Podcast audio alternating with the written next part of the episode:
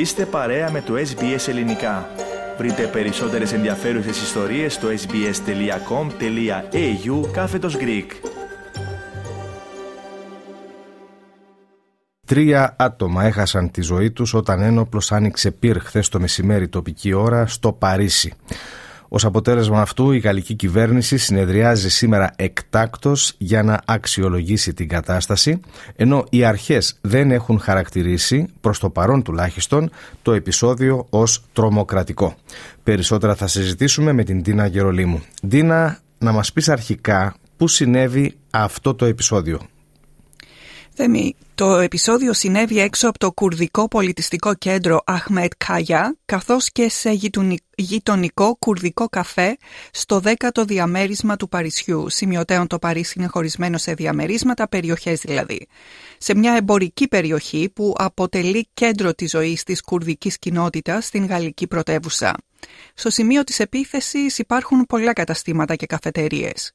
Καταστηματάρχης της περιοχής δήλωσε «Ακούστηκαν 7-8 πυροβολισμοί, επικράτησε απόλυτος πανικός, μείναμε κλεισμένοι μέσα». Σκοτώθηκαν τρεις άνθρωποι και τραυματίστηκαν άλλοι τρεις, ενώ σύμφωνα με άλλες πληροφορίες οι τραυματίες είναι τέσσερις. Ο φερόμενος δράστης έχει συλληφθεί. Τι γνωρίζουμε μιας και μίλησες για τον δράστη, Ντίνα, τι γνωρίζουμε για αυτόν; Σύμφωνα με την Γαλλική Εισαγγελία, οι αρχές συνέλαβαν ένα άντρα 69 ετών, ενώ έχουν εντοπίσει και το όπλο που χρησιμοποιήθηκε στην επίθεση. Έχει ξεκινήσει έρευνα για το αιματηρό περιστατικό, ενώ μέχρι στιγμής δεν έχουν γίνει γνωστά τα κίνητρα του δράστη.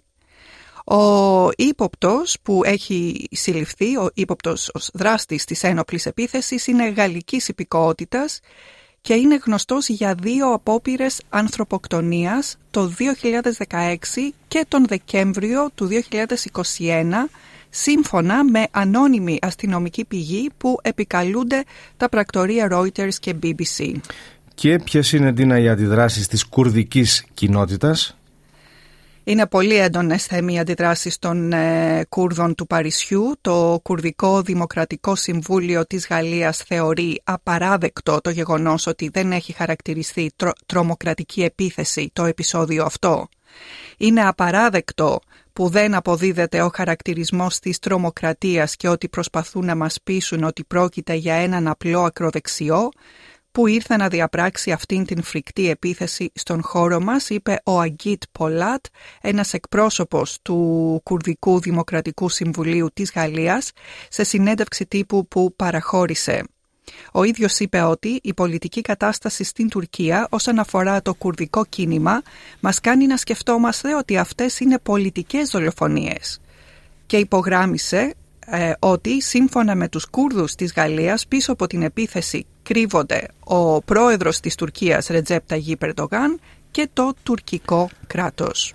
Και τώρα αντί να είχαμε επεισόδια που ξέσπασαν μεταξύ των Κούρδων και της γαλλικής αστυνομίας.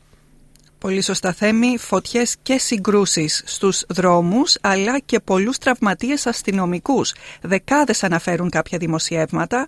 Σημειώθηκαν σε διαδηλώσεις που ξέσπασαν μετά την επίθεση ε, και τα τρία θύματα. Ακούμε ένα ηχητικό απόσπασμα από τα επεισόδια αυτά.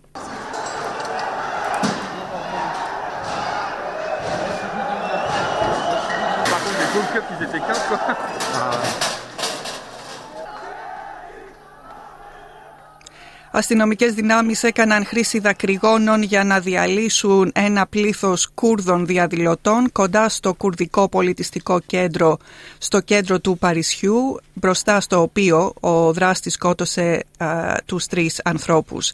Τα επεισόδια ξεκίνησαν όταν το πλήθος έπεσε πάνω σε ένα κλειό δυνάμεων ασφαλείας που προστάτευαν τον Γάλλο Υπουργό Εσωτερικών Ζεράλ Ντερμανέν, ο οποίος έφτασε στο σημείο. Νωρίτερα, ο Υπουργός είχε δηλώσει ότι δεν υπάρχει, υπάρχει αμφιβολία ότι στόχος του δράστη ήταν να σκοτώσει και να σκοτώσει Κούρδους. There is little doubt that his intention was to murder people here in Paris, targeted Kurds specifically, but he obviously has targeted foreigners. It will be for the prosecutor and the investigation to find out if... Και με τα λόγια αυτά του Γάλλου Υπουργού των Εσωτερικών ολοκληρώνουμε Ντίνα το επίκαιρο θέμα που μας ανέπτυξες. Θέλετε να ακούσετε περισσότερες ιστορίες σαν και αυτήν; Ακούστε στο Apple Podcast, στο Google Podcast, στο Spotify ή οπουδήποτε ακούτε podcast.